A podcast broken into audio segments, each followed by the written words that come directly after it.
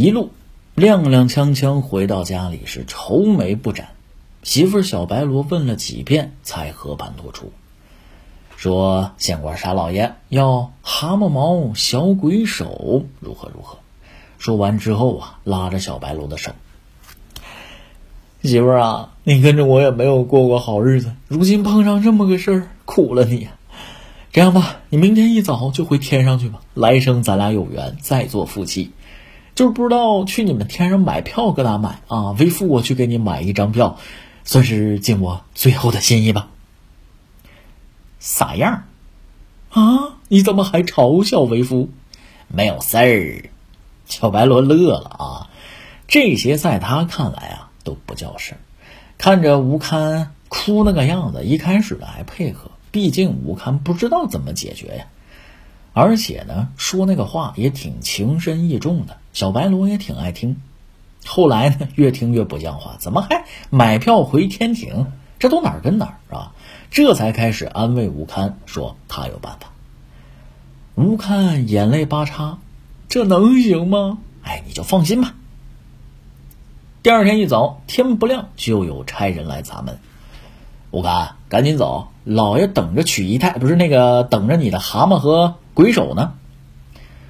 一路推推搡搡来到堂上，啊，沙老爷早就做好了，等不了了。吴堪还没开口说话，沙老爷一拍惊堂。大胆吴堪！你既然拿不出长毛的蛤蟆和小鬼的手，耽误老爷我求雨大计，数罪并罚，给我狠狠的打，活活的给我！话音未落，吴堪开口了：“老爷，我有，活活打死。”嗯，蛤蟆毛鬼手我找来了。沙老爷一口口水，差点没呛死啊！咱们就是走个过场啊，怎么你还真找来了？拖延的一时半刻没有意义。得了，不差这一会儿，你拿上来吧。吴堪从怀里掏出一只蛤蟆和一截子枯树枝子来。商老爷啊，正要开口大骂：“这是什么？”话没说完，就见蛤蟆背上开始长毛，一会儿功夫长了二指长，还在长。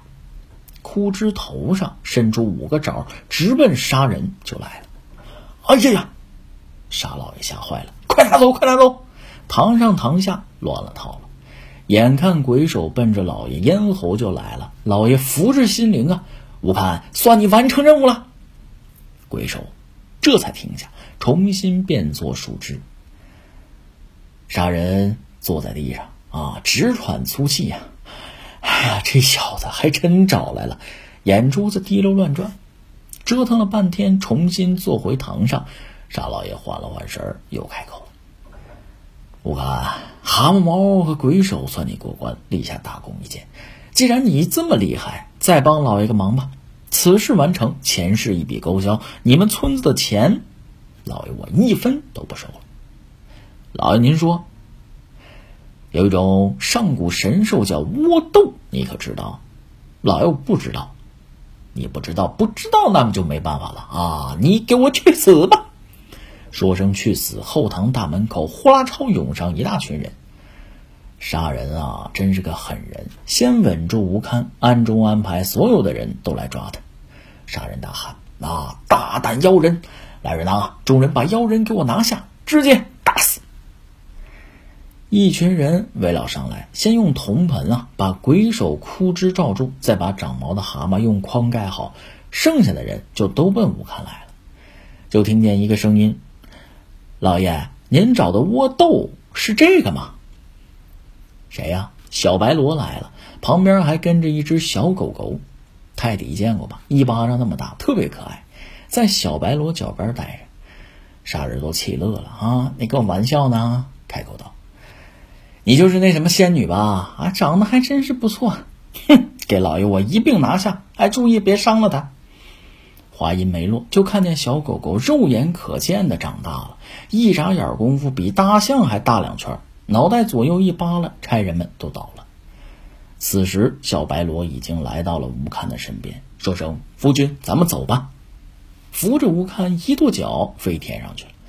沙老爷看情况不好，转身就跑，跑到后堂门那儿，小狗狗张嘴了：“一道发白的火光喷了出去，沙老爷没了，气化了，是吧？喷完火，小狗狗冲天一蹬腿儿，在半空中把吴堪、小白罗两口子驮在背上，直冲天界飞去。